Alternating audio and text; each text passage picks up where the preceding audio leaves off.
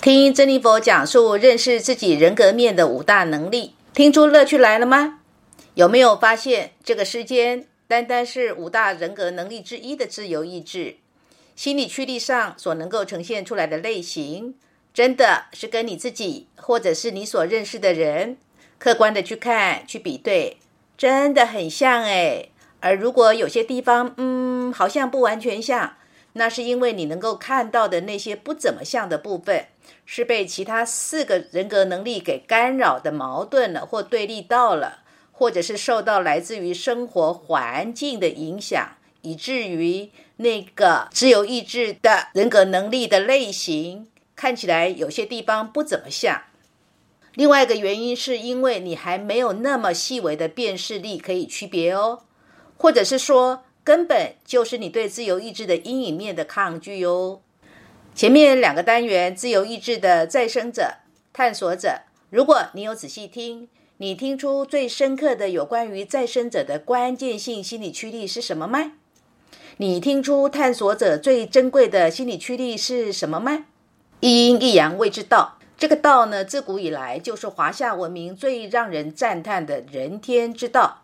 因为人们只有了解光明面跟阴暗面原来是可以并存的，而它的可贵在于活出中和之道，就是活出了人天之道。所以如果你刚好是自由意志的再生者，不需要把意识的焦点放在那些被你极度排斥却又多多少少必须承认的阴暗面。不要忘了，只要你愿意转化蜕变，你有自觉性，你就是可以像老鹰翱翔在天空，更高级的是你可以像浴火的凤凰再生。而如果你是自由意志的探索者，你也不用太得意，你的阳光面呢，让你可以像奥林帕斯山的众神之王宙斯在人世间的崇像，因为会为你招来不幸的正是你的幸运哦。现在要上场的心理驱力是自由意志坚贞者，珍妮佛之所以把它称之为坚贞者，实在是用坚贞这两个字最能够一语中的。在详说自由意志的坚贞者之前，珍妮佛想邀请正在听课的你，现在把心静下来，听一听这段由诗圣杜甫所写的一首诗。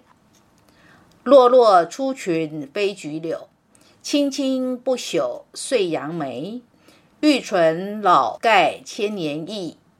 未觅双根数寸栽。听出来杜甫在诗里所写的是哪一种树吗？答案是你必须用你的心去想，你才会知道哦。原来杜甫所歌咏的树是松树。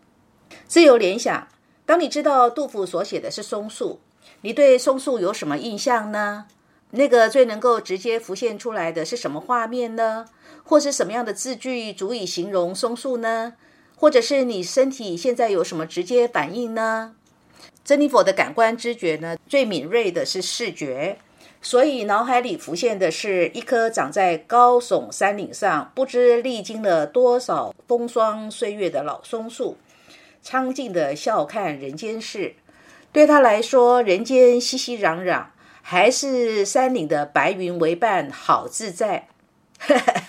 珍妮佛是不小心说出了自己内在的心声吗？那回到文字来形容松树，多半呢我们会用苍翠、挺直、坚固、常年不死。最明显的特征呢，就是松树的叶子是针状的，而因为松树多半很高大，所以松叶不太容易让人可以轻易的碰触到。但是呢，如果有机会碰到，大概就是小松树或者是松树的幼苗，然后那个针啊刺的呢会让你呢手不太舒服。那珍妮佛为什么会说到松树呢？喜欢听珍妮佛讲课的你呢，大概已经知道珍妮佛呢很善于譬喻，透过譬喻可以快速的帮你掌握到作为自由意志坚贞者这一生要在生活里展现自己所要创造的自我形象以及所要实现的自我评价，不就像那个长在高耸山上的千年老松树一样，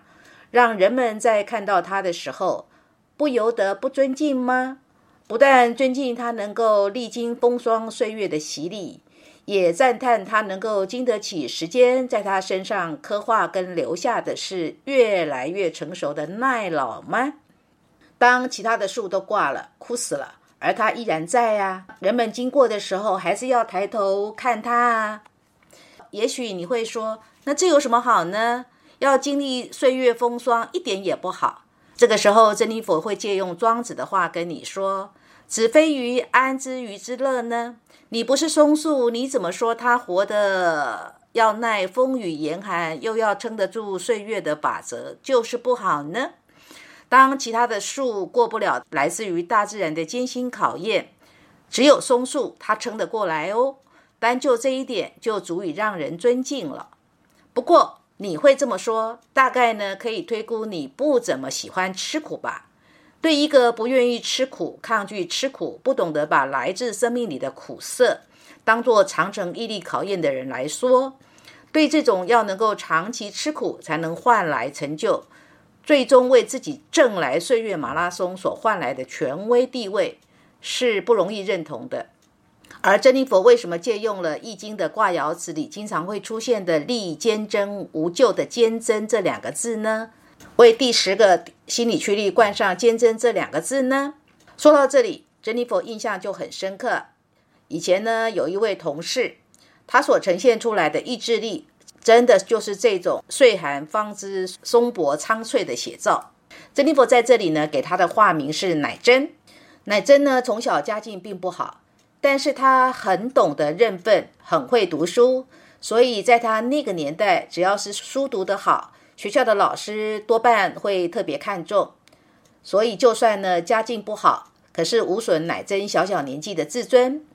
后来家里从乡下搬到台北，高中跟大学都在台北读书的乃真，靠的仍然是把书读好。大学毕业之后，乃真到了一家大公司工作，因为乃真做什么事都是严谨、负责、尽责，所以乃真在那家公司就遇见了一位愿意提携他的领导，给了乃真一个管理一个长期专案的任务。就这样，乃真呢跟同才比起来已经算是高薪阶级了。可是乃真说，哎呀，珍妮佛，你知道吗？其实我日子过得好苦啊，每个月领的薪水，就是要扛起一家老小，留在自己身边的也就只剩那么一点点了。可是我都告诉我自己，反正钱够用就好了。我也很感恩，跟同学相比，我已经算是很不错了，也算是很有成就了。当看起来日子能够这样也不错，但是呢造化弄人，原本呢很照顾乃真的那位领导，后来因为其他的发展，也就不再需要乃真所做的那个长期专案的管理了。这个时候刚好也是中年危机的乃真，在现实的考量下，不得不也就离开了那一家非常大组织的公司。中年的颠簸又让乃真陷入了物质的紧缩。想起那段日子，有时候乃真在跟珍妮佛聊天的时候，眼光还会忍不住泛着压抑的泪水呢。后来虽然乃真又到了另外一家大公司，做的是经理级的管理职，看起来很风光，哪里知道乃真的领导心胸狭隘，就是见不得乃真是自己顶头上司所欣赏的部属，所以呢经常就假借工作之名，三不五时呢就给乃真穿小鞋，公开批评乃真这个不行，那个做的有欠周详。乃真呢为了保住饭碗，只能以他从小被磨练出来的吃苦跟忍耐的功夫来跟这位有够差劲的领导共事，一忍又是七八年。直到后来因为公司的扩编，乃真被领导的领导指派到另一个关系企业去做总经理了。就在乃真被那个超烂的领导给修理的毫无尊严、毫无空间的困境期，乃真呢利用工作之余，硬是给自己挣得台大商研所的硕士学位。而这也是为什么乃真后来会被公司指派去做关系企业总经理的关键点，因为那家关系企业需要用的是人才，而那位心胸狭隘的领导的恶名，领导的领导也不是没有耳朵啊。珍妮佛作为乃真的好朋友，说实在实在是非常的佩服他。虽然乃真每次都很客气的说，珍妮佛你就是这么坚强，竟然呢也能够跟那么烂的领导周旋了那么多年，有时啊看你跟那个人杠上的样子，我心里都想，哎呀你真行，我就不敢，那我这样是不是很孬啊？哈哈哈哈，你说呢？其实呢以珍妮佛的自由意志是守护者，在跟那个差劲又没有德的领导杠上的时候，使得就是已经一边攻击一边撤退的战略了。因为跟乃真相比，珍妮佛离开的心意已经悄悄的展开了。当珍妮佛离开那家公司之后，乃真呢足足又做了十五年哦。所以是不是只有自由意志坚贞者的乃真才能够经得起如此这般的磨练呢？如此的耐久呢？故事说完啦。作为一个自由意志坚贞者，成长的过程来自父亲的管教方式，一定就不会是轻松的，就是会比较跟他讲传统的道理，就是会要求他小小年纪就要有担当，小小年纪就要做一个懂事的大人，活在精神上相对严肃的限缩里。如果又是家境不好，就注定他一定有一个灰色的童年，活在物质上的相对贫穷里。如果问珍妮佛，小小年纪的孩子要面对的责任是什么呢？很简单啊，譬如说功课要好啊，将来才能够有出息啊。如果刚好这个父亲看重的是功课，那如果父亲看重的是说这小孩要帮忙分担家计，譬如说家里真的是比较穷，也许呢父亲就会要求这个小孩要出去帮忙分担家计啊。如果小孩不去，那他的爸爸呢就会认为说这小孩不孝，就是会要求呢要为家里分担责任，而这个责任其实是超出了孩子年龄上可以有的承担。相较于自由意志的探索者，探索者这类型的是多半呢他已经呃也不小了，譬如说也许他已经五十几岁咯，而他的爸爸呢可能也很高寿，八十几岁了还健在。当他闯祸的时候啊，他老爸爸还是会帮他收拾哦，即便他已经五十几岁了。这样明白吗？差别就在这里哦。在自由意志坚贞者的认知上，他们的父亲就是严格的，对待关系就是冷漠的。而这个冷漠的原因是什么呢？譬如他们的爸爸呢可能是事业做很大，或者是呢爸爸可能是一个政府的公务人员，或就算爸爸是在做生意的，虽然说爸爸在社会上的成就也算是吃得开，可是爸爸就相对的忽略了家庭，所以他们能够跟爸爸亲近的时间真的是非常有限的。而在有限的可以亲近的时间，爸爸相对的就是会严谨要求应该要怎样要怎样，所以很不容易从父亲那边得到所谓父爱亲情的温暖。而有的人是他们的爸爸呢可能是自己呢受限在现实人生的挣扎跟奋斗，或者是呢陷入了物质的困境，譬如呢爸爸就是事业失败了，或者是工作的很辛苦，根本赚不了什么钱，家里就是穷。总而言之，这一类的人呢跟父亲的关系，从父亲那边可以得到的资源就是限缩的。这个资源的限缩可以是亲情的，也可以是物质的。什么是好父亲呢？中国传统世俗的价值里，是父亲在外面拼事业，提供这个家庭足够安稳的经济保障，是要撑起这个家庭的经济栋梁，这是中国人赋予的传统好父亲的定义。但是以现在的社会来说，现在的女人要的是新好男人这一型的丈夫，或者是暖男这一型的男朋友，认为男人呢也应该扮演一个能够陪小孩，跟小孩有亲子互动，帮太太分担家务，带全家出去玩，男朋友要陪女朋友逛街看电影吃馆子等等亲密的贴心呵护爱情。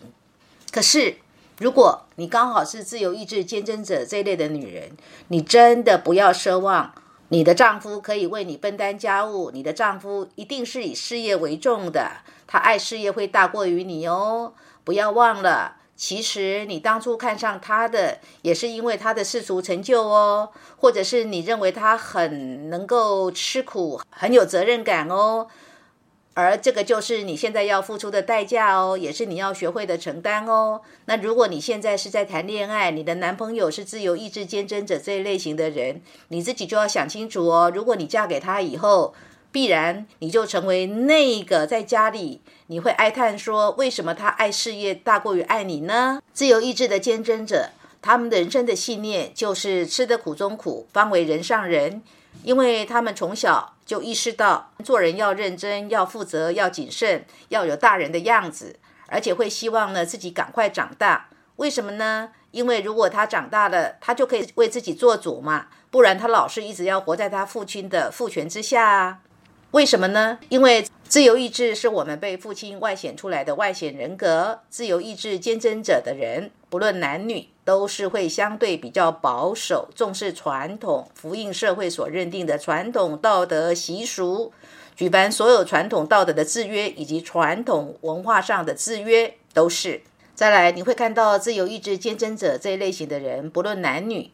通常他们要三十岁之后就会长得比较好看一点。而他们之所以变得比较好看，不是因为他们变漂亮了，或是他们去整形，而是他们变得有自信了。也就是说，在他们三十岁之前，他们不容易展现个人的意志，不容易为自己当家做主，直到他们出社会了，在社会的阅历洗礼之下，在经济上的自主之下，才能够比较自己当家做主，对自己才能够比较有自信，比较有能力去维护自己的自尊。再来另外一个分水岭，当呢四十岁以后，大多数人都渐渐的有些老态了，可是自由意志坚贞者，不论男女，你会觉得哎，怎么他好像变年轻了呢？你知道为什么吗？因为这个时候的他是散发着成熟的魅力跟风采。自由意志对女人来说，也是女人投射出去的理想的男性形象，所以自由意志坚贞者的女人很容易被有成就以及成熟的男人给吸引。当然这个成就可以是事业，也可以是学业，或者是那个男人家里的社会地位。再来也很容易受比较年长的男性的吸引，而这就是成熟所累积跟散发出来的异性吸引力。如果问珍妮佛，那自由意志坚贞者这类型的人什么时候生命的压力才能够真正解除呢？才能换成自己真正做主呢？你知道吗？真正的答案其实也不在三十岁那一年，也不在四十岁那一年，而是在他的爸爸不在以后。因为父亲呢是人们生命里永远的自由意志的形塑者。不过是这样子的，这一类型的人呢，当他爸爸不在的时候，你说他的压力就此完全解除了吗？其实也不完全哦，因为除非是他的爸爸真的是永远不在了，也就是爸爸跟他已经是天人永隔了，那才是真正永远的不在。而另外一种，譬如说爸爸只是离开家庭到外地工作了，爸爸假日还是会回来啊，或者是说自己呢去外地工作了，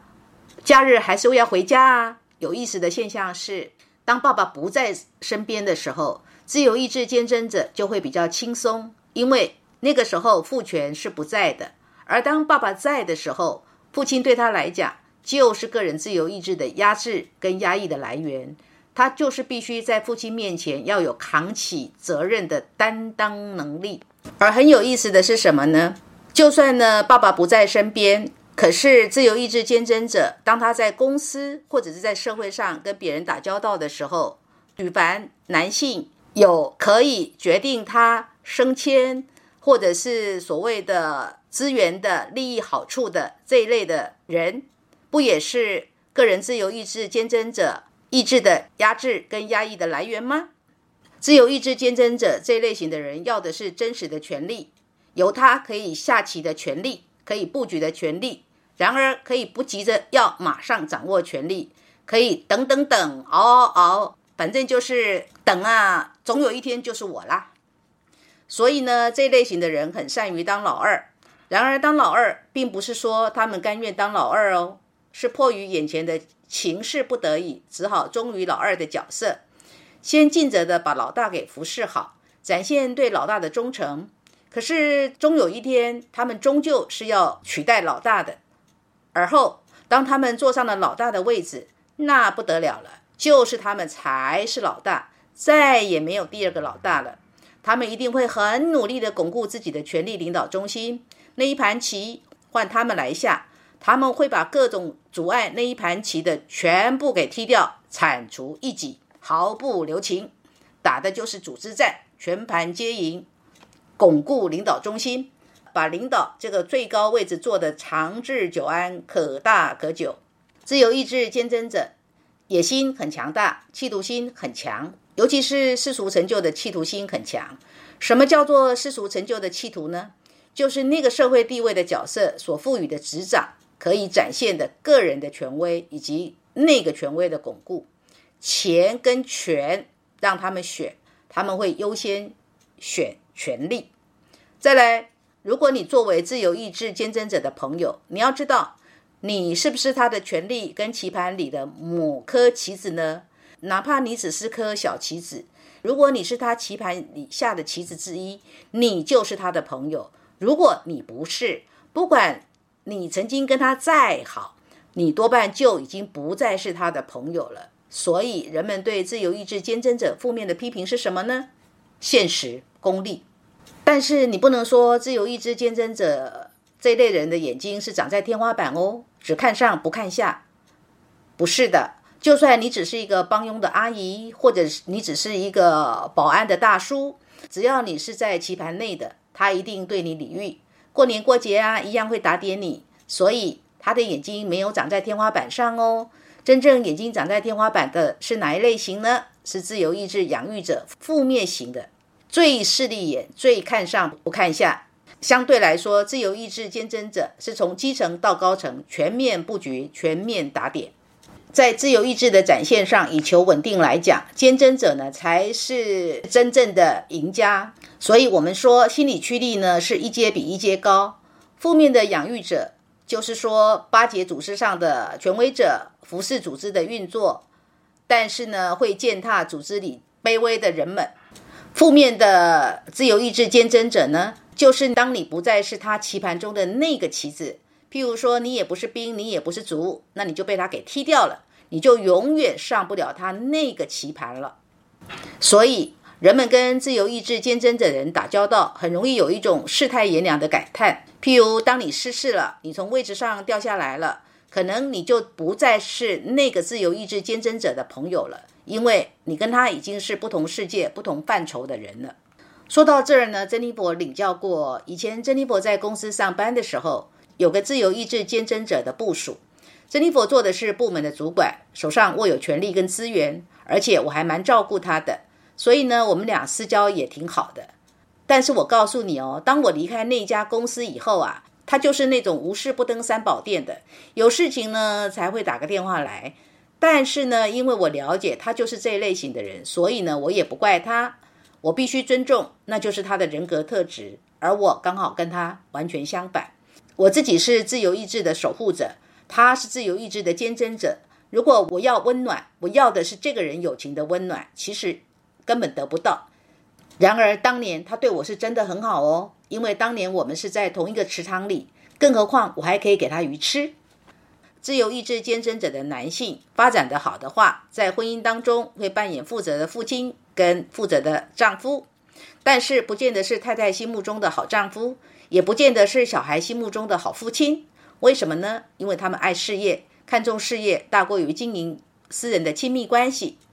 自由意志坚贞者的女性呢，就要明白当初你看上丈夫的是什么，你要为你看上的那个付出代价。你看上你男人的事业成就，既然你看上的是你男人的社会成就，而你的男人他就是在打拼他的事业成就跟社会成就啊，他自然而然容易忽略你跟他之间的亲密关系的经营啊。所以你自己要有担当，最好呢你也是去做个职业妇女，或者是呢你有什么社会的作为可以让你投入，如果你天天待在家里，你会抓狂。为什么呢？因为你的老公呢，可能是晚晚才回家，或者是呢，他回到家的时候你已经睡了，可能所有一家大小的事情都是你在承担。可是如果你自己是职业妇女，或者是你在社会上有什么样的作为，你相对的可以去实现你个人要的社会成就感。那你说那家里的事怎么办呢？那家里的事就花钱找阿姨啊，或者是请老人来帮忙啊。以自由意志坚贞者的标准来认定，社会上的精英就等于是社会上的无形徽章，国营机构、大企业、名校、经典名牌这一类的，就是什么呢？就是品质保证、耐久又有保障。然而自由意志坚贞者非常不适合现代快速变迁之下的多元社会，因为当社会的快速变迁已经来到互联网的全球网络社会时，再大的组织都有可能被个体户给淹没了。大组织的运作如果没有赶上互联网的机制，反而僵化的像恐龙。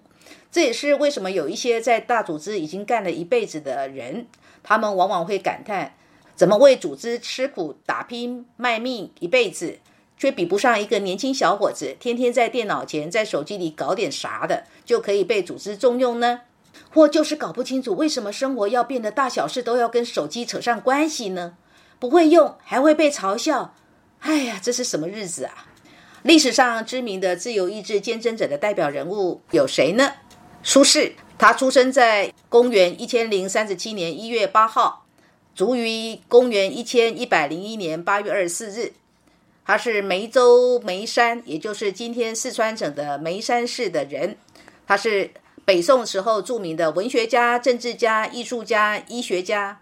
他的字是子胆，另外一个字叫合纵，号东坡居士、铁罐道人。苏东坡的散文、诗词、赋都非常的有成就，而且善于书法跟绘画，是文学艺术史上的通才，也是公认韵文、散文造诣杰出的大家。另外一个是英国的物理学家牛顿，艾萨克牛顿爵士是公元一千六百四十三年一月四号出生，卒于公元一千七百二十七年三月三十一日，是一位英格兰物理学家、数学家、天文学家、自然哲学家跟炼金术士。公元一千六百八十七年，他发表了自然哲学的数学原理，阐述了万有引力跟三大运动定律，奠定了此后三个世纪里力学跟天文学的基础，成为了现代工程学的基础。以上的资料来源是维基百科。有没有发现啊？千百年过去了，如今苏东坡跟牛顿的名号依然在，在几个千百年过去了，他们俩的名号仍然是千秋百世哦。他们两个的名号像不像耸立在高山上的老松树呢？后代的人们在经过的时候依然要抬头仰望啊，依然是尊敬的啊。